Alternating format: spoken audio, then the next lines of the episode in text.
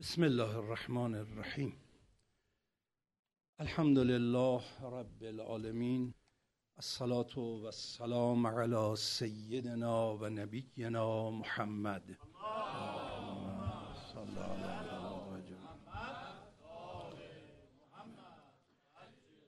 و علی آله الطیبین الطاهرین المعصومین.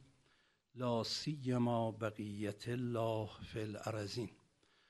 اللهم انت السلام و منك السلام و لك السلام و الیک یعود السلام. سبحان ربك رب العزة عما يصفون و سلام علی المرسلین والحمد لله رب العالمین. السلام علیک ایها النبی و رحمت الله و برکاته. السلام علی الائمه الهادین المهدیین. السلام علی جمیع انبیاء الله و رسله و السلام علینا و علی عباد الله الصالحین. السلام علی علی امیر المؤمنین. السلام علی الصدیقة الشهیده. السلام علی الحسن و الحسین. شباب اهل الجنه اجمعین. السلام علی علی ابن الحسین زین العابدین. السلام على محمد ابن علی باقر علم النبیین السلام على جعفر ابن محمد الصادق. السلام على موسى ابن جعفر الكاظم. السلام على علي ابن موسى الرضا. السلام على محمد ابن علي الجواد السلام على علي ابن محمد الهادي. السلام على الحسن ابن علي الزكي العسكري السلام على الحجة ابن الحسن القائم. السلام عليك يا أبا محمد يا حسن ابن علي أيها المجتبى يا ابن رسول الله. يا حجة الله على خلقه يا سيدنا ومولانا إنا توجهنا واستشفعنا وتوسلنا بك إلى الله وقدمناك بين يدي حاجاتنا یا وجیها عند الله اشفع لنا عند الله. دو جلسه ای که در خصوص معاد با هم بحث کردیم فشردش این شد که اگر معاد به معنی بازگشت است و قراره که همه مخلوقات نه تنها انسان همه مخلوقات به سوی حضرت حق برگردن آیاتی که در قرآن کریم این مطلب رو مطرح می کرد با کلمه آده یعودو از عودت با کلمه رجعه ترجعون به معنی بازگشت از رجعه با کلمه الیه المسیر سار الیه با کلمه الیه المنتها یا الی ربک المنتها که این رو بنده ارز کردم ظاهرا در یک جای قرآن اومده. برخی عزیزان گفتن در سوره نازعات هم الی ربک منتها هم اومده. منتها این دقت رو بکنید اون راجع به سؤال در قیامته. به اون آیه مراجعه کنید. اونجا مطرح می‌کنند که از پیغمبر بپرسید علم الساعه روز قیامت کی خواهد بود؟ می‌دونید علم روز قیامت رو خداوند به احدی اطلاع نداده. و حتی پیغمبر هم علم الساعه روز قیامت رو نمی‌دونه. میگه این به خدا منتهی میشه. اون راجع به علم قیامته. ما راجع به روز قیامت داریم بحث می‌کنیم. به هر حال ما با واجه های عودت با واجه های رجعه با واژه سار الیه با واژه الی ربک المنتها معنای قیامت تو آیات و قرآن فراوان مطرح شده. و اونقدر قرآن برای معاد اهمیت قائل بوده که از نظر کمیت بیشترین آیات رو در قرآن به موضوع معاد ربط داده. اونقدر خداوند برای معاد ارزش قائل بوده که فرموده اگر یوم الاخره و جهان آخرت نباشه حیات دنیا مسخره است بازیچه است. و اصلا دار حیات عالم آخرت. این هم در قرآن خوندیم. بازم قرآن کریم اونقدر برای معاد و یوم الاخره و قیامت ارزش قائل است که فرمود اگر قیامت نباشد اگر عودت و معاد نباشد خلقت عبسه بازیچه است. اینا رو ما تو دو جلسه فقط به عنوان یک تذکر و اشاره مختصر با هم بحث کردیم رد شدیم. حالا این بحث مطرح میشه که خب ما قراره که از قرآن درس بگیریم قرار پیرو قرآن باشیم. طبق آیات قرآن کریم مسئله معاد بازگشته به سوی خدا یکی از واقعیت های عالم وجوده. اونم با این مقدمه ای که عرض کردم. ولی خب نگاه ما به معاد از دید خود قرآن باید چجوری باشه؟ یعنی ما وقتی قراره که قبول کنیم قراره بپذیریم. این پذیرش ما باید با چه معیاری باشه؟ با چه صورتی صورت بگیره؟ اصولا برخورد ما با مطالب یا به صورت تقلیدی است یا تحقیقی دیگه؟ مثلا به یکی میگن آقا چرا این کارو کردی؟ چرا این کارو کردی؟ میگه چون فلانی ها این کارو کردن منم می‌کنم. بینات دلیل منطق استدلال پشتوانش نیست. میگه چرا این کارو کردی؟ میگه خب بقیه هم این کارو کردن منم می‌کنم. میگه خب حالا اگه بقیه کارشون اشتباه بود چی؟ حالا شما باید این کار انجام بدید. خب این تقلید که غلطه که. آیا ما می توانیم پذیرش یک امر اعتقادی مهم مثل معاد رو بر مبنای تقلید بپذیریم؟ قرآن قبول نمی‌کنه. پس چجوری باید انجام بدیم؟ حالا اینجا ما مثال زدم چرا این کارو کردی؟ میگه چون فلانیا کردن. یه وقت میگم چرا این حرفو زدی؟ میگه چون فلانی هم می‌زنه. میگم حالا فلانی حرفو می‌زنه شاید اشتباه می‌کنه. شاید حرفش غلطه.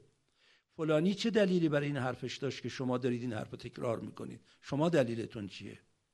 بر چه مبنا دارید این حرف رو می‌زنید؟ لذا ما در پذیرش یک مطلب یا رد کردن یک مطلب یک زمان تقلیدی عمل می‌کنیم. این تقلیدم دو گونه است. تقلیدی که پشتوانه عقلی دارد این اشکالی نداره. پذیرفته است. تقلیدی که پشتوانه عقلی نداره مردود قبول نیست. در بحث معادم میشه به صورت تقلیدی که با پشتوانه عقلی باشه قبول کرد؟ حالا این توضیح عرض می‌کنم یعنی چی؟ ممکنه در یه جاهایی پذیرفته باشه. حالا تقلید عاقلانه با تقلید غیر عاقلانه فرقش چیه؟ همین مثالی که امشب زدم. آقا چرا این کار کردی؟ چون فلانیا کردن.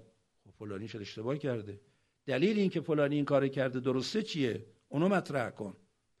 اما اگر بگم چرا این کار کردی؟ میگه فلانی این کار کرد و فلانی رو من با دلایل قبول کردم. مثلا میگم چرا این غذا رو خوردی؟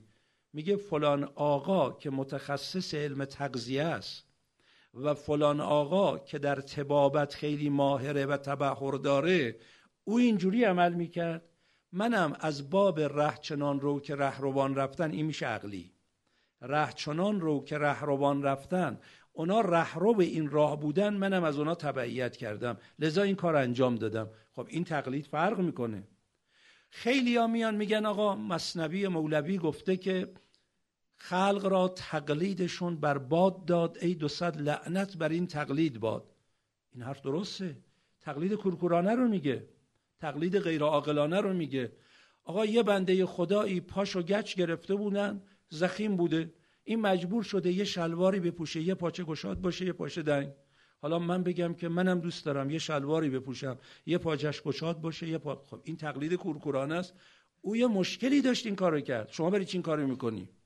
یه انسانی مثلا سرش یه مشکلی داره بنا سرش رو با یک سیستم خاصی باندبندی کنه بیاد بیرون.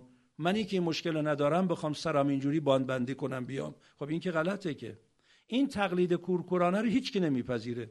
ولی تقلید عاقلانه را همه عقلای عالم قبول دارن آقا وقتی ما به پزشک مراجعه می‌کنیم به ما میگه این دارو رو بخور این دارو رو نخور.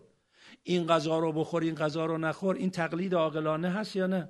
چون پزشک رو با عقل قبول کردیم. و او میگه این کارو بکن میگم چش او حق داره بگه این کارو بکن. پس ما برخی امور را می‌توانیم تقلید عاقلانه بکنیم. مثل احکام. چرا نماز صبح دو رکته؟ چرا ماه رمضان یک ماه؟ لذا همه مراجع هم وقتی که رساله عملیه می نویسن اول رسالهشون میگن احکام احکام نه عقاید. احکام می‌تواند می‌تواند نه حتما. یعنی اگه شما مجتهد شدی نباید تقلید کنید. باید به فتوای خودتون عمل کنید. احکام می‌تواند تقلیدی باشد ولی عقاید تقلیدی نیست. عقاید باید تحقیقی باشه.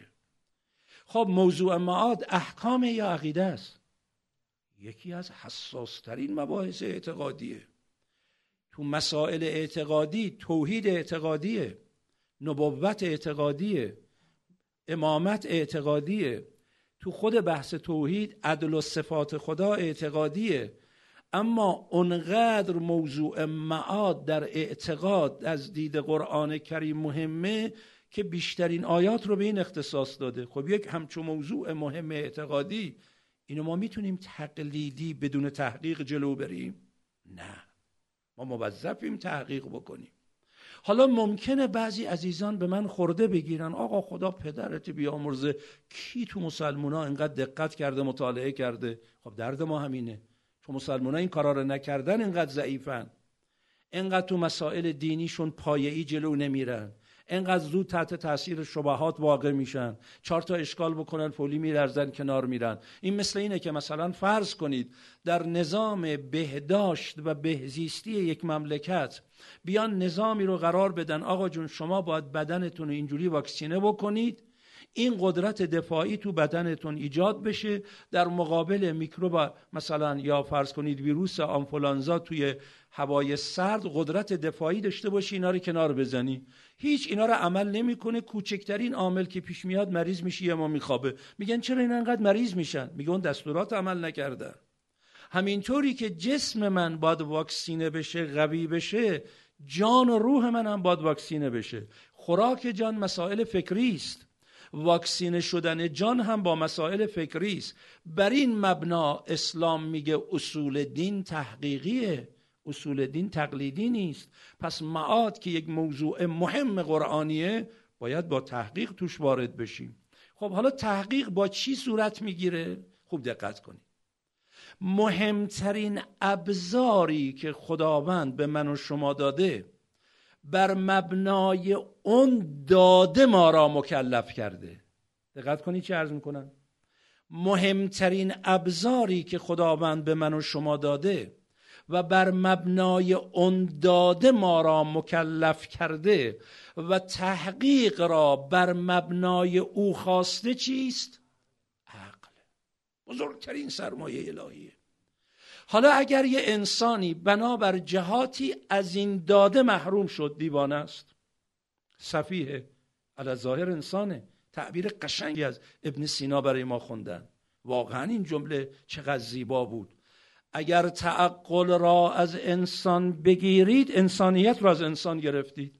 شما یه آدم دیوونه رو میگید قیافه انسانی داره واقعیت انسانی نداره. چرا؟ چون تفکر نداره تعقل نداره تحلیل ذهنی نداره. خب حالا اگر بزرگترین سرمایه‌ای که خدا به ما داده عقله و چون عقل داده از ما خواسته که تعقل کن. از ما خواسته که تفکر کن. از ما خواسته که با تحقیق مسائل رو بپذیر. چیزی هم که می‌خوای قبول نکنی با تحقیق رد کن. خب حالا یکی از موضوعات تحقیقی میشه چی؟ میشه معاد. خب عقل در تحقیق معاد چجور می‌تونه عمل کنه؟ خوب دقت بفرمایید. بحث ممکنه طول بکشه. چاره ای ندارم. گفتم این فرمولا پایه ها رو قوی بکنیم تا بحثای بعدی رو که می‌خوایم از آیات بیاریم روش استوار کنیم راحتتر و منطقی تر باشه. عنایت بکنید اینجا. شما حکم عقل را حکم عقل را. بعضی چیزها حکم عقل نیست. اشتباهی میگن حکم عقل. اون غلطه. ما هم دفاع نمی کنیم ولی اونی که حکم عقله الان نمونه میگم مثل چی؟ هیچ عاقلی در عالم نمی‌تونه رد کنه. و اگر کسی رد کرد میگن این یا مقرزه یا مشکلی داره. یه تعبیری عوام الناس میگن سیماش قاطی شده. میگه الان قاطی کرده. وگرنه حرف منطقی رو مثلا تو مسئله حس من بگم. آقا حس میگه چراغ روشنه. این کار حسه. چون چراغ روشن بودن یه امر محسوسه. قضاوت نسبت به این که این چراغ روشنه یا تاریکه کار چیه؟ کار حسه. خب الان همه ما میگیم چراغ روشنه. یه نفر تو جمع ما پاشه بگه نه. همین چراغی که شما همه میگید روشنه من میگم خاموشه. همه میگیم یا مقرزه یه لجبازی تو کارشه یا ممکنه یه مشکلی پیدا کرده مال خولیایی شده. چرا میگید این حرفو؟ چون چیزی که در محدوده قدرت حسه و همه صاحبان حس دارن نظر میدن یه فردی بیاد اینجا خلاف بقیه حرف بزنه خب معلومه که یه مشکل داره دیگه. اینو تو عقلم همینطوره. چیزی که در محدوده قضاوت عقله. اون چیه؟ قوی ترین امری که در محدوده قضاوت عقله و همه اقلای عالم بلا استثناء قبول کردن قیاس شکل اوله. هیچ که نمی‌تونه حرف بزنه. حتی اونایی که خواستن رد کنن با قیاس شکل اول رد کردن. که اقلا قشنگ جلوشون سبز شدن. من با یه فرمول ریاضی اول بگم با دوستان. خیلی ساده. آقا آ مساوی ب. فرض کنین قبول کردیم. حالا هر چی هست. آ مساوی ب. قبول کردیم ب مساوی سه عاقلی پیدا میشه در عالم اینجا حکم پس آ مساوی سه رو رد کنه. بله؟ اینه میگن حکم عقل. یعنی عقل از خودش در میاره این رو. منتها شما آمسابی ب رو ممکنه عقلی نباشه. نقلی باشه علمی باشه تجربی باشه هر چی می‌خواد باشه کاری ندارم. حالا بعد بحث می‌کنم. اگر شما پذیرفتید آ مساوی ب اینو داشته باشید. پذیرفتید ب مساوی سه خب به خودی خود عقل میگه پس آ مساوی سه دیگه. این میشه امر عقلی. اینو اگر کسی رد کرد میگین مشکل داره. اینو هیچ کس نمی‌تونه رد کنه. این دوتا مقدمه ای که اول گفتیم آ مساوی به اینو در اصطلاح منطقی تو مباحث عقلی میگن چی؟ سقرای قضیه. به مساوی سه رو میگن کبرای قضیه. لذا بعضی وقتا توی عوام الناس هم شنیدید میگن قد سقرا کبرا نچین. این سقرا کبرا یعنی مقدماتی که تا به نتیجه می‌خواد ما رو برسونه. خب گاهی هم سقرای قضیه عقلیه. هم کبرای قضیه عقلیه. این برهان و این حکم صد درصد میشه عقلی. اصلا نقل در او دخالت نداره فقط عقله مثلا آمسابیه ب رو اینجوری بگم. حالا بعد ربط به آیات میدم. اینا رو باید پایه رو بشکافیم بریم جلو. چاره ای نیست. این بحثا که مطرح کردیم باید این حرفا رو هم بزنیم. گفتیم آ مساویه به صغرای قضیه. اینجا صغرا رو اینجوری میگم. میگم جهان حادث است. این امر عقلی. جهان حادث. دو کبرای قضیه. آ مساوی به. آ جهان به حادث است. پس جهان حادث. با همون دلایل عقلی که برای خودش آورده میشه. به مساوی سه. جهان حادث است. حادث بود. به دیگه.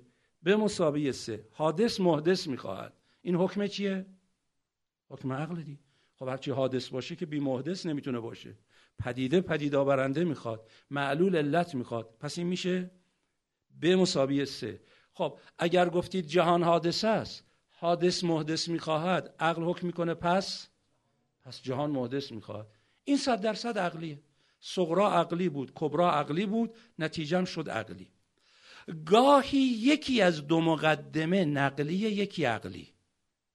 این دو تا مقدمه ای که گفتیم صغرا نقلیه کبرا عقلی. یا به عکس مثلا. اینجا بازم میگن حکم عقلیه. بازم استدلال عقلیه. چون عقل توش دخالت کرده. مثل چی؟ مثلا شما میگید جهان منظم است. حالا ممکنه بنده هیچ مطالعات دقیق علمی راجع به این که جهان منظم است نکردم. این غیر از اینه که جهان حادث است. اونو عقل می‌فهمه. جهان منظم است. مثلا نظم بدن منو یه پزشک خوب می‌فهمه یه زیست شناس خوب می‌فهمه. نظم فرمولای شیمیایی عالم را یک شیمیست خوب میدانه. نظم فیزیکی عالم رو یک فیزیکدان خوب می‌دونه. حالا من فرض کنید این حرف را از اونها قبول کردم به صورت نقلی. میگن آقا همه فیزیکدان ها میگن فیزیک عالم منظمه. همه شیمیدان ها میگن شیمی عالم منظمه. همه زیستشناسا میگن سلولای بدن انسان نظام داره. پس این مقدمه شد چی؟ نقلی. صغرا شد نقلی. جهان منظم است. صغرا نقلیه. نقلی که قابل قبوله. اون وقت کبرا عقلی میشه. هر چه منظم باشد نازم می‌خواهد. این عقلیه. این دیگه چرا؟ بحثایی که اقلا می‌کنن. چون علتش باید علت قایی داشته باشه. علت قایی باید دخالت بکنه با هاکذا. اینجا صغرا شد نقلی کبرا شد عقلی. نتیجه میشه چی؟ میشه باز عقلی. جهان منظم است مجموعه منظم نازم می‌خواهد پس جهان نازم می‌خواهد. میشه عقلی. حالا گاهی هر دو مقدمه نقلیه. خوب دقت کنید. هر دو مقدمه نقلیه. اینجا با یک پشتوانه عقلی میشه تحقیق عقلی پذیرش عقلی استدلال عقلی منهای پشتوانه عقلی میشه تقلید غلط. ببینیم موضوع معاد در قرآن به کدوم یک از این چند وجه برمیخوره. صغرا عقلی کبرا عقلی نتیجه عقلی.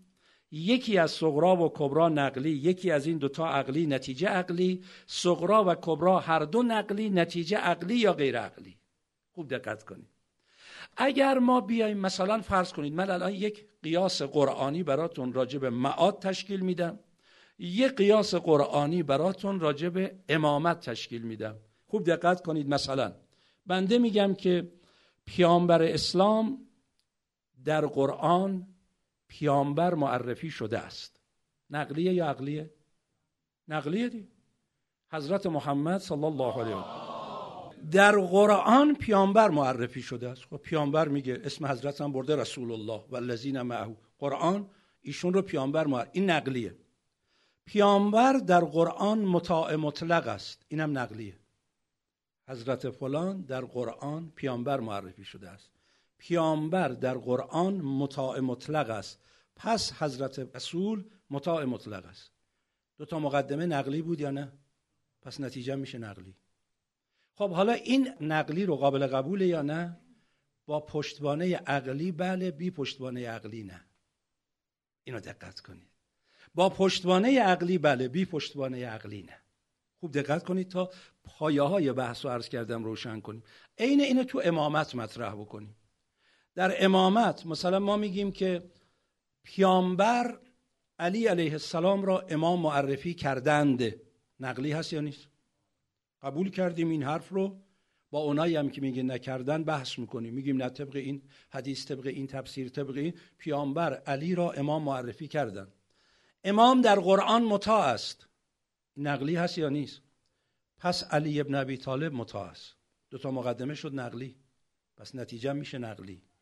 خب این که در بحث عقاید که ما فقط به نقل نمی‌تونیم اکتفا کنیم. این که تقلید شد که. هر دو با یه پشتوانه عقلی. پشتوانه عقلی چیه؟ با یه حدیثی که امام رضا علیه السلام راه رو برای ما روشن کرده بگم بعد این یه کمی بشکافیم. دقت کنید. ابن سکید یکی از شاگردان بسیار بسیار فهمیده زیرک امام رضا علیه السلام. شهید راه اعتقاد به امامت هم شده. شهیدم شده. مرد بزرگی است. خدمت امام رضا علیه السلام رسید. عرض کرد ابن رسول الله امروز الیوم امروز. امروز یهودی ها وقتی می‌خوان اثبات کنن حق با ماست معجزات حضرت موسی رو مطرح می‌کنن. مسیحی ها وقتی می‌خوان بگن حق با ماست معجزات حضرت عیسی رو مطرح می‌کنن. مورد زنده کردنشو. ما مسلمونا الیوم حالا الیومی که قرآن وجود داره امام زمان زنده است. امام رضا علیه السلام تشریف دارن. ما امروز بخوایم اثبات کنیم که اسلام حقه با چی باید اثبات کنیم؟ خب ذهن میره یا باید حضرت بگن با قرآن که معجزه پیغمبره یا با امام که من موجودم بیاید براتون اثبات کنم. حضرت هیچ یک از اینا فرمود با عقل. این روایت تو کافیه. روایت هم از اون روایت های سنددار قوی شیعه است یعنی تمام اون ملاک هایی که شیعه برای یک حدیث قابل قبول قبول داره تو این روایت هست. که اون دیگه وارد بحث سندیش نمی‌خوام بشم. این قطعیه. چرا امام رضا فرمودن العقل؟ بعد خود حضرت ادامه دادن. فرمودن با عقل می‌فهمید چی درسته چی غلطه. یعنی شما اگه بخواید اثبات کنید قرآن معجزه است باید با عقل اثبات کنید. شما اگه بخواید اثبات کنید امام حقه باید با عقل اثبات کنید. شما اول با عقل اثبات می‌کنید قرآن حقه بعد هر چی قرآن گفت میگید قبوله. پس اینجا تقلید از قرآن با پشتوانه عقلیه. این درسته. شما اول با عقل اثبات می‌کنید پیغمبر اسلام حقه. بعد وقتی پیغمبر فرمود علی امامه میگید حرفش حقه. هر چی بگه میگیم چشم. اگه اون پشتوانه عقلی رو دخالت ندید چجوری می‌خواید حرف پیغمبر رو روش عمل کنید؟ چجوری می‌خواید قرآن بش این که میشه تقلید کورکورانه. اگر به من بگن آقا دو نفر یکی پزشک حاضق وارد یکی آدم معمولیه. این فرد پزشک حاضق به من میگه این غذا رو بخور این غذا رو نخور. این یکی میگه این غذا رو بخور این غذا رو نخور. من از این تبعیت کنم کسی نمیگه اشتباه کردی. از این تبعیت کنم میگن اشتباه کردی. چرا؟ چون این صلاحیت این نظر دادن رو نداره. این صلاحیت داره. تشخیص این که این صلاحیت داره این نداره با چیه؟ با عقله لذا میایم میگیم در تحقیق نه اینکه نقل دخالت ندارد ولی نقلی که پشتوانش عقل باشه. تفاوت عمده ای که در صدر اسلام بین مکتب اهل البیت علیهم السلام و مکتب مخالفین اهل البیت ایجاد شد. اشاعره و شیعه. اشاعره چی گفتن؟ گفتن عقل رو بذار کنار. فقط هر چی شهر میگه. خب شهر میگه. بارها من اینو عرض کردم تکرارم می‌کنم الان. شما فرض کنید الان بنده اشعریم البته می‌دونید اینا نقشه سیاسی بودا. می‌خواستن عقل رو بکوبن تا بتونن هر آتاشقالی رو به عنوان تفکر دینی تو خورد مردم بدن. وقتی عقل باشه که هر چیزی رو قبول نمی‌کنه. می‌خواست عقل رو بکوبه تا بتونی حرفا رو بزنه. لذا چی گفتن؟ الان من طبق نظر اشاعره براتون حرف می‌زنم. حرف اوناست. خوب دقت کنید چی میگن. میگن که آقا مثلا نماز بخونیم؟ بله. چرا؟ چون شعر گفته. چیزی که شعر گفته باید گوش کنیم. بله چرا؟ چون شعر گفته هرچی من میگم گوش کنیم خب چرا شعر گفته هرچی من میگم باید گوش کرد؟ میگه چون شعر گفته. میگم این که دور شد که. دور رو که هر عقلی می‌فهمه باطله. یا تسلسل میشه که. شما باید اول بگید عقل اثبات می‌کند شرع درست است. و چون عقل اثبات کرده شرع درست است حالا شرع هرچی گفته باید گوش کرد. پس مقدمش میشه حسن عقلی و حسن شرعی متکی بر حسن عقلی. حسن شرعی متکی بر حسن عقلی. اگه حسن عقلی رو بکوبیم حسن شرعی رو هم نمی‌تونیم بفهمیم. در اینکه پیغمبر فرمود علی امام است یک نقله. در این که امام باید مطاع باشد یک نقله اگر منهای عقل بخوایم بحث کنیم. و در این که نتیجه می‌دهد پس علی مطاع است این هم یک نتیجه نقلیه ولی مقدمش حسن عقلی میگه هرچه رسول گفت باید از او تبعیت کرد. لذا این تفاوت سقرا کبرا عقلی نقلی با پشتوانه عقلی. حالا همون اونجایی که گفتم قرآن حضرت رسول را پیامبر معرفی کرد. پیامبر در قرآن مطاع مطلق است. پس حضرت رسول مطاع مطلق است. این نقلیه ولی مقدمش با عقل ثابت کردیم که قرآن حقه.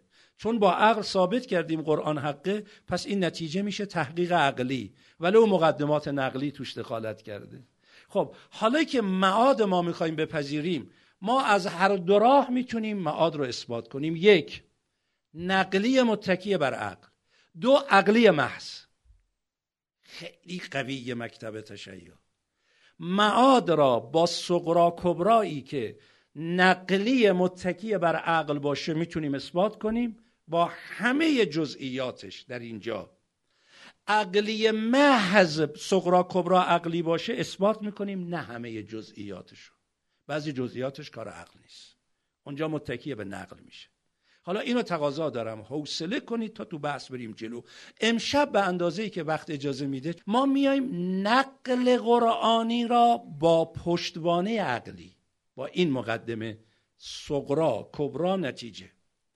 شما اگر اول با عقل اثبات کردید قرآن حق معجزه است. همونطوری که امام رضا علیه السلام به ابن سکید فرمود با عقل باید اثبات کنید. خب ما داریم تو بحث معاد بحث می‌کنیم. معاد در قرآن. خب اول قرآن باید برای ما اثبات شده باشه. چقدر دلیل داریم؟ همینجا هم بحث کردیم. طبق این دلایل عقلی قرآن معجزه است. قرآن وحی قرآن سخن خداست.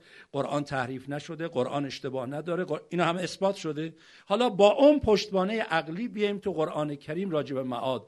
چندین بحث داریم. ما یه جلسه دو جلسه پنج جلسه ده جلسه هم تمام نمیشه. حالا حوصله میطلبم تا وارد بشیم.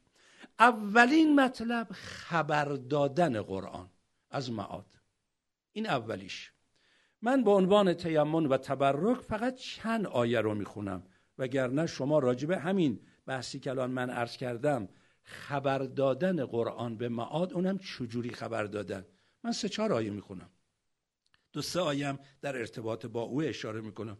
ولی شما می‌تونید صد تا آیه تو قرآن پیدا کنید همین حرفا رو زده. یک سوره مبارکه نسا آیه 87 الله لا اله الا هو. خدایی که جز او نیست. لیجمعنکم. لام اینجا لام قسمه. سوگند با اون خدا که یجمعنکم. نون نون تاکید صغیر است. تا اینجا یه قسم دو تا تاکید الله لا اله الا هو. با اون خدایی که جز او خدایی نیست قسم یجمعنکم حتما شماها را گرد می آورد الی یوم القیامه برای روز قیامت. قیامت طبق مفردات راقب صفحه 691 تو واژه قاف و واو و میم قومه. مصدر است به معنی یک باره برخواستن. چون در روز قیامت یوم القیامه اون روز خاص که اینا رو تو جزئیات شو تو آیات بعد بحث می‌کنیم وقتی نفخ سور می‌شود همه یک باره با هم از قبرها برمیخیزن. و اینم تو پرانتزی اشاره بکنم بعد توضیح میدم. اگر یه انسانی رو گرگ خورد گرگ را یه شیر خورد شیرم پوسیده شد خاکش جذب بدن یک گیاه شد شبهه آکل مکول که سوالم کردن حتما وارد میشیم. میگی اصلا قبر نداره که. این چجوری شده؟ یا یه آدمی افتاد تو دریا نهنگ خوردش. توجه داشته باشید اصلا قبر حتما این نیست که گودال می‌کنن ما رو توش. به محضی که نفس از بدن جدا شد عالم قبر شروع میشه. و لذا نماز لیلت و دفن رو خیلی از فقها میگن استحبابش اینه. همون شب اولی که از دنیا رفت بخونید منتظر دفن شدن نباشید. و دلایلی هم که روش دارن القبر اما روزتون من ریاض الجنه انا حفرتون من النار. اون لحظه ای که نفس از بدن جدا شد یا وارد بهشت برزخی می شود یا وارد جهنم برزخی می شود ما بهشت برزخی هم داریم جهنم بر اینا رو بعد عرض می‌کنم براتون. ولی حالا به هر حال هر جایی که وقتی نفس از بدن جدا شد این بدن چه صورتی پیدا کرد؟ ولو جذب بدن یک گیاه شد اون گیاه جذب بدن یک حیوان شد. شبهه آکل و معکول که توضیحش رو بعد عرض می‌کنم. ولی اون اجزای پراکنده موجود در این عالم که از نظر علمی هم شماها خوندید علم امروزه میگه کمیت در عالم ماده همیشه اقدارش ثابته. ولی چی؟ تغییر پیدا می‌کنه. تبدیل ماده به انرژی انرژی به ماده. و عجیبه که این دنیای جدید میگه. ملا صدرا 400 سال قبل توی اسفار بر مبنای نگرش فلسفی اینو مطرح کرده. که جاش رو میارم براتون می‌خونم. چجوری مطرح کرده؟ کمیت عالم ماده همیشه ثابته. ولی گردشی داره این گرده که حالتهای مختلف دورانی رو طی می‌کنه.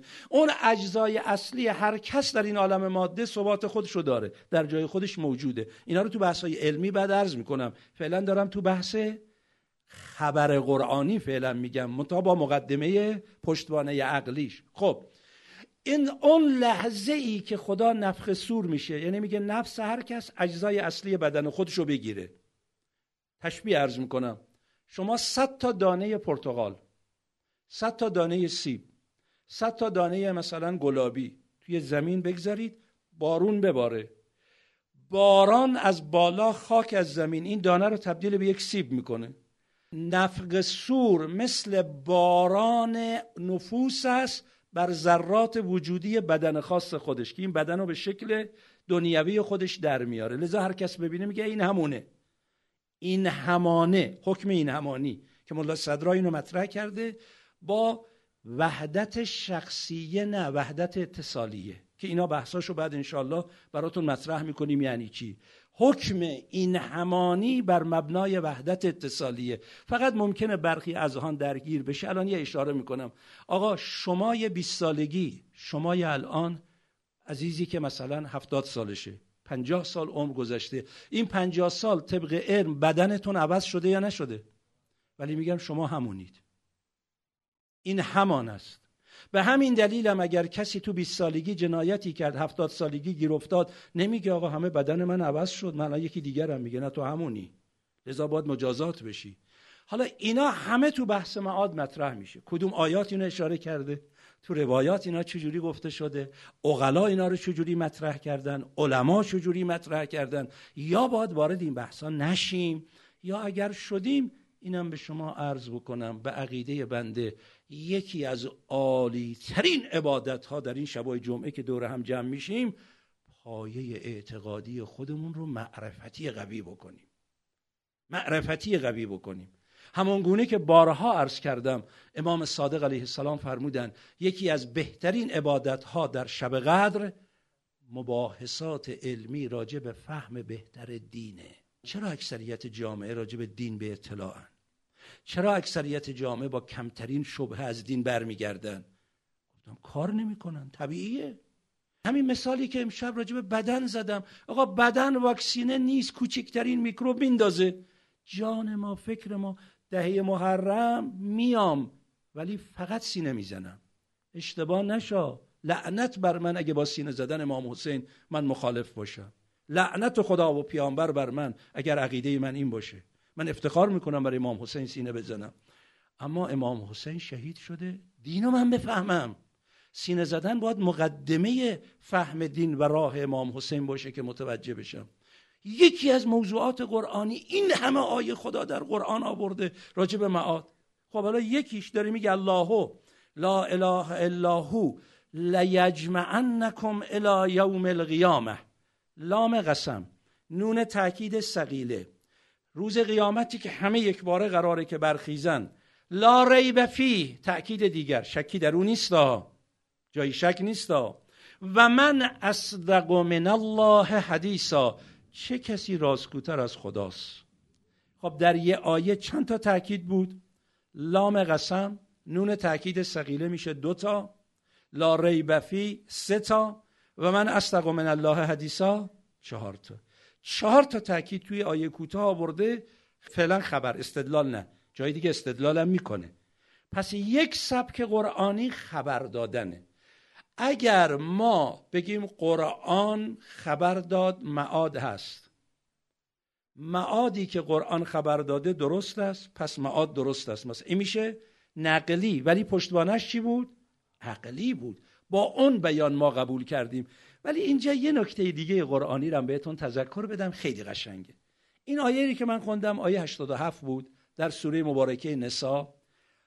آیه 86 رو بخونم که بعدش اینو گفته. ببینید به چه نکته قرآن. آیه قبلش اینه آیه 86 و ازا حییتم به تحییتن او به احسن منها. او ردوها. کسی که یه تحییتی برای شما یه برخورد خوبی. مثلا سلام یه تحییته یه مصداقه. تحییت فقط سلام نیست. یکی به شما می‌رسه سلام می‌کنه. این یه تحییت یکی هدیه براتون میاره. یکی خدمت به شما می‌کنه. و ازا حییتم وقتی شما مورد تحییتی قرار گرفتید. فحیو به احسن منها. شما تحییت بهتر. لذا میگن مستحب به کسی به شما گفت سلامون. شما بگید سلامون علیکم. به احسن من. کسی به شما گفت سلام علیکم. شما بگید سلام علیکم و رحمت الله. کسی به شما گفت سلام علیکم و رحمت الله. شما بگید سلام علیکم و رحمت الله و برکات. یعنی میگه یه چیز اضافه تر کسی به شما یه خدمتی کرد سعی کنید خدمت بیشتری بکنید. نه اینکه خدمت رو ضایع بکنید جنایت بکنید. اون قضیه که یه بنده خدایی سوار بر اسب بود تو بیابونی داشت می‌رفت. امان از این جور کارها امان از این جور کارها. یه بنده خدایی هم پیاده بود. گفت آقا تو که اینقدر دم از خدا و پیغمبر می‌زنی سواری من پیاده. خسته شدم. یه کمی اسب بده من سوار شم. گفت عزیزم. از اسب اومد پایین گفت تو سوار شد تا سوار شد نهیب زد به اسب در رفت که اسبم بدوزه ببره. این گفت واسه تو خدا یه دقیقه واسا اما از دور. فقط خواهش می‌کنم به کسی نگو. گفت چرا؟ گفت دیگه مردم کسی اسبشون رو به دیگری نمیده. یعنی چی؟ یعنی روحیه خدمت رو تو جامعه از مردم می‌گیرید. اعتماد افراد رو به مردم از بین می‌برید. آقا به شما اعتماد می‌کنن. خیانت می‌کنید به اعتمادشون. دیگه نمی‌تونن مردم به دیگران اعتماد کنن. به خصوص اگه تو عقیده باشه. گفتن دزدایی که کاروانا رو می‌زدن اومدن یه کاروانی رو اجزاش رو دزدیدن اما یکشون رو بردن. یه بنده خدا یه بسته داشت. دزدا این یه بسته رو برگردوندن. گفتن چرا؟ گفت ما اینا رو بردیم پیش رئیس دزدامون که تقسیم کنیم. روی این بسته آیت الکرسی نوشته شده بود. رئیس دزدا گفت صاحب این بسته معتقد بوده که آیت الکرسی مالش رو حفظ می‌کنه. ما اگه ببریم عقیدش خراب میشه. ما دزد مال مردمیم. دزد عقیده مردم نیستیم. خدا کنه دزدا اینجوری باشن. این ارزش داره آقا. نمی‌خوام دزدی رو حمایت کنم ولی این دزد با این تفکر انشالله هدایت میشه توبه می‌کنه. میگه دزد عقیده نباشید. لذا دستور آیه چیه؟ آ کسی که تهیتی داره شما بهتر از اون برخورد بکنید. ان الله کان علی کل شیء حسیبا. خداوند برای هر چیزی حسیب است حسابرسی می‌کنه. خب ربطش آیه بعد چی شد؟ این حسیب حسابرسی دقیق یه عالمی می‌خواد. اون عالم لیجمعنکم الی یوم القیامه. آیه ربط به این قضیه داره. حالا ادله عقلیشو بعد قرآن گفته. یعنی اینجا الان نقلیه. نقل متکیه بر عقلش رو هم قرآن جای دیگه گفته. بعد می‌رسم. من دارم پله پله میرم جلو. فعلا خبره. پس یک الله لا اله الا هو لیجمعنکم الی یوم القیامه لا ریب فی و من اصدق من الله حدیثا. آیه قبلش هم که ان الله کان علی کل شیء. اون جلسه گفتم یه سر تکون دادن هم حسابرسی داره.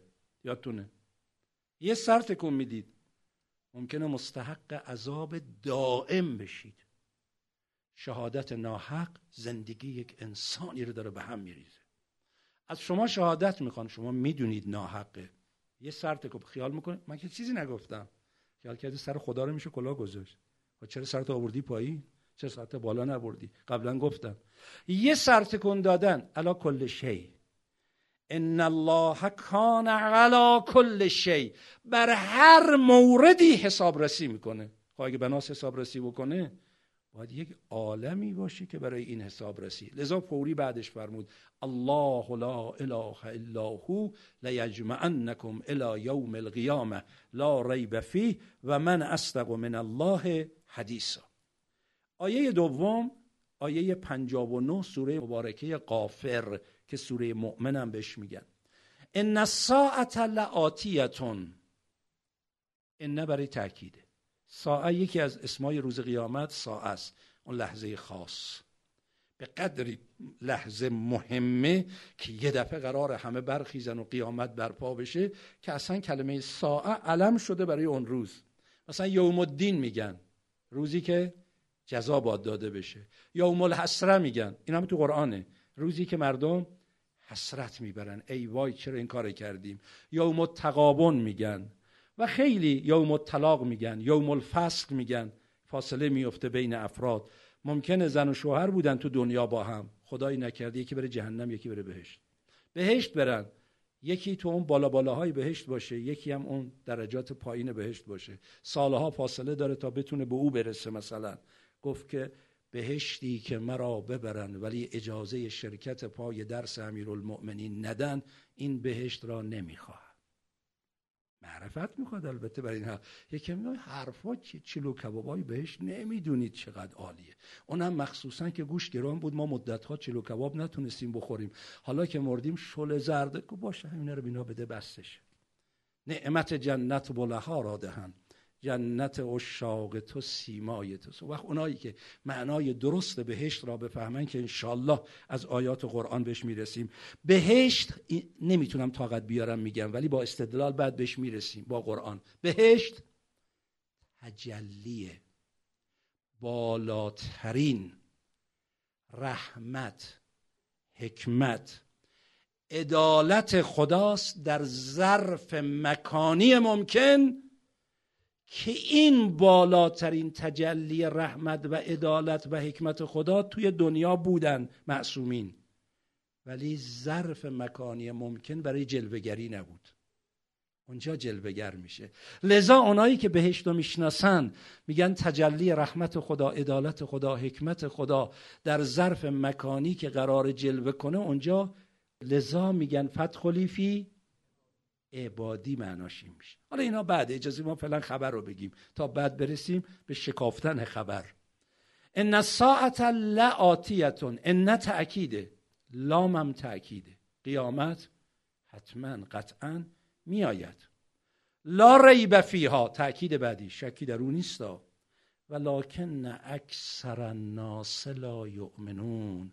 اکثریت توجهی به این حقیقت نداره ایمان نمیاره آیه بعدی که باز قرآن خبر میده اجازه بدید که با دو سه آیه دیگر سریع این رو من مطرح بکنم. سوره مبارکه تقابن آیه شماره هفت. زعم الذین کفروا لن یبعثوا قل بلا و ربی لتبعثن ثم لتنبئن بما عملتم و ذالک علی الله یسیر. اینو می‌ذارم ان هفته بعد با دو سه آیه‌ای که در این رابطه است بشکافیم. جنبندی بحث امشب فقط چی شد؟ جنبندی این شد. آقا ما برای پذیرش یک مطلب یا رد کردن یک مطلب تحقیقی تقلیدی. اصول دین تحقیقیه. تقلیدم اگر کورکورانه باشه در هیچ امری قبول نیست. تقلید عاقلانه رو همه اقلای عالم میپذیرند. تقلید عاقلانه در قیاس صغرا کبرا نتیجه. اگر صغرا کبرا هر دو نقلی بود ولی متکی بر عقل بود میشه عقلی. اگر صغرا کبرا یکی عقلی بود یکی نقلی بود میشه عقلی. ما قرآن کریم گاهی مقدمات معاد صغرا و کبرا هر دو نقلیه. مثل اینجایی که فقط خبر رو داریم بیان می‌کنیم. اما چون پشتوانش عقله میشه عقلی. گاهی مقدمات فقط عقلیه. میشه عقلی. گاهی مقدمات عقلی نقلیه. فعلا تو مقدمات نقلی من یک بحث رو مطرح کردم. اونم نیمه کاره گذاشتم که قرآن خبر می‌دهد. عرض کردم این ایام چندین مناسبت رو ذکر کردن ولی یکی از مناسبت ها شایدم حق باشه امشب ما عرض ادب بکنیم. احتمال شهادت امام حسن مجتبی علیه السلام. یکی از امامانی که همه امامان ما مظلوم بودن همه حقشون ضایع شد همه رنج ها بردن ولی یکی از امامان ما که اونقدر مظلوم بود که تو خونش هم مظلوم واقع می‌شد. هر مردی معمولا همسر انسان همدرد انسانه. رازدار انسانه. به ویژه خواهرانی که عرض منو میشنوین تقاضا دارم اینو دقت کنید. مخصوصا در عصر ما. والله که سیغه قسمه برای شخص خودم نمیگم. ما دیگه موهامون سفید شده و خدا رو شکر من برای اعتقاد دینیم دارم این حرفو می‌زنم. خواهرای من خانوما. مخصوصا در عصر ما آقایون خستن. چند شیفته بعضیا کار می‌کنن. گرفتاری های بیرون از منزل خیلی زیاده. نمیگم کار خونه کمه خانوما خسته نمیشن. ولی یک مرد اگر از بیرون برمیگرده با روی گشاده همسر مواجه بشه فردا با انرژی چند برابر سر کارش میره. و اگر صبح یک آقایی با بدرقه گرم خانمش از خونه خارج بشه با یک انرژی چند برابر می‌تونه موفق باشه تو کارا تا اینکه غروب از راه رسیده با کلی خسته در زده نزده وارد خونه شده نشده مواجه میشه با قرقر و نقنق و داد و بیداد خانم که خسته شدم بیچاره شدم چنین بود چنان بود کجا بودی تا حالا چنین بودی. این به جای اینکه تو خونه که مسکن است جای سکون و آرامش. با کلی خستگی صبحم به جای بدرقه با قرقر روانش کنه. اینا موفق نمیشن تو زندگی. و وقت بچه شیعه ها شیعه های امام زمان پیروان امام صادق باید انرژی داشته باشن تو جامعه کار کنن. تو به خاطر امام صادق این امام حسن مجتبی اونقدر مظلوم بود که نه تنها همدرد تو خونه نداشت تو خونه قاتل داشت و مجبورم بود تحمل کنه. لذا وقتی زهر رو تو آب ریخت به خورد امام مجتبا داد. درد همه بدن آقا رو گرفت. اولین مطلبی که بیان کرد فرمود زینب رو خبر کنید. چرا؟ نمی‌تونه به زنش درد دل کنه. تو خونه محرم نداره. خواهرم رو بگید بیا. زینب که تا اومد خواهرم حسین رو هم خبر کن. حسین رو هم خبر کردن. حال استفراغ به حضرت دست داد تشت بیارید برخی خوشحال شدن. شاید می‌خواد این سم رو برگردونه. یه وقت دیدن لخته های خون از بدن حضرت داره خارج میشه. اینجا بود که امام حسین به گریه افتاد. امام حسن فرمود برادرم برای من گریه نکن. لا یومک یومک. اللهم باسمك العظيم الأعظم العز الأجل الأكرم به مولانا صاحب الزمان. یا الله.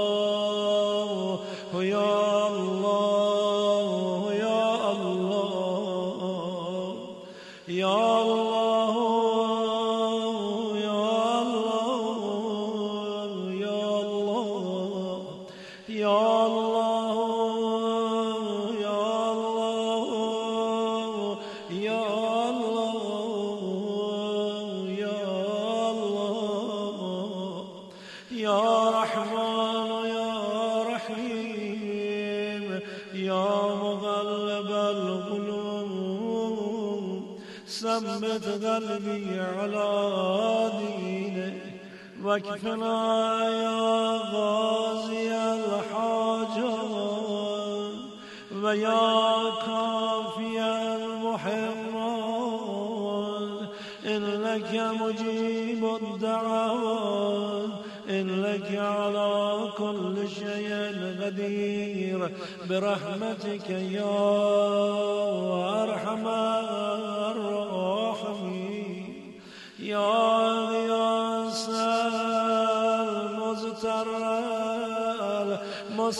المستغيثين يا غاية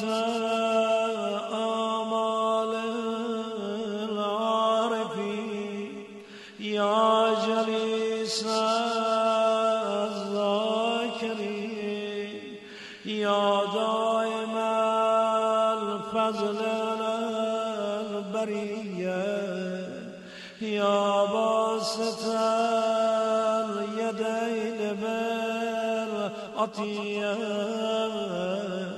يا صاحب المواهب السنية صل على محمد وآله خير الورى سجية واغفر لنا يا زلولا في هذه العشية واغفر لنا يا زلولا في هذه العشية نجاة منك يا سيدي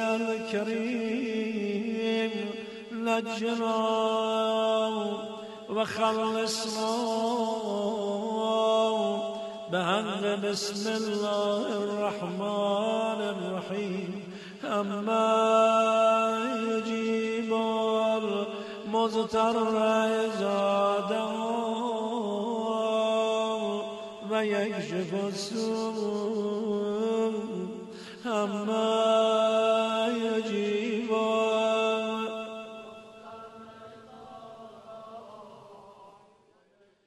أما يجيب المضطر إذا دعاه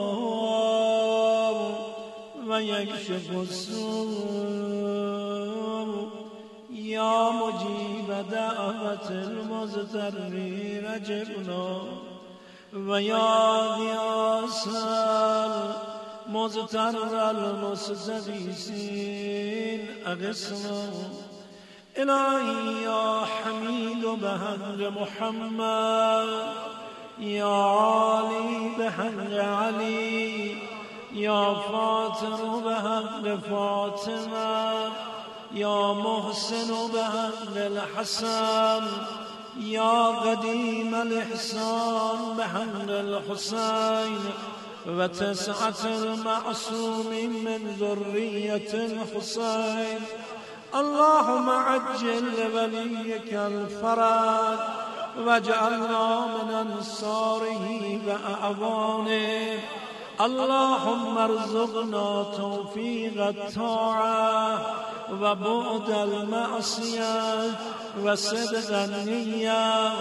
وإرفان الحرمة وأكرمنا بالهدى والاستقامة واملأ قلوبنا بالعلم والمعرفة وتحر بطوننا عن الحرام والشبهة واغزز أبصارنا من الفجور والخيانة خدا به حقیقت قسم شیعیان دنیا و این مملکت محافظت بفرما. نقشه های شوم دشمنان و ظالمین خونسا بفرما. مظلومین عالم و از چنگال ظالمین نجات مرحمت بفرما. جوان هامون محافظت بفرما. مریض هامون شفا مرحمت بفرما. اموات و زبی حقوق بالاخص مرحوم آجای آجیان آج خانم آجیان غریق دریای رحمتت قرار بده. دستهایی که همکنون به سوی تو دراز شده ناامید بر نگردان به نبی و آن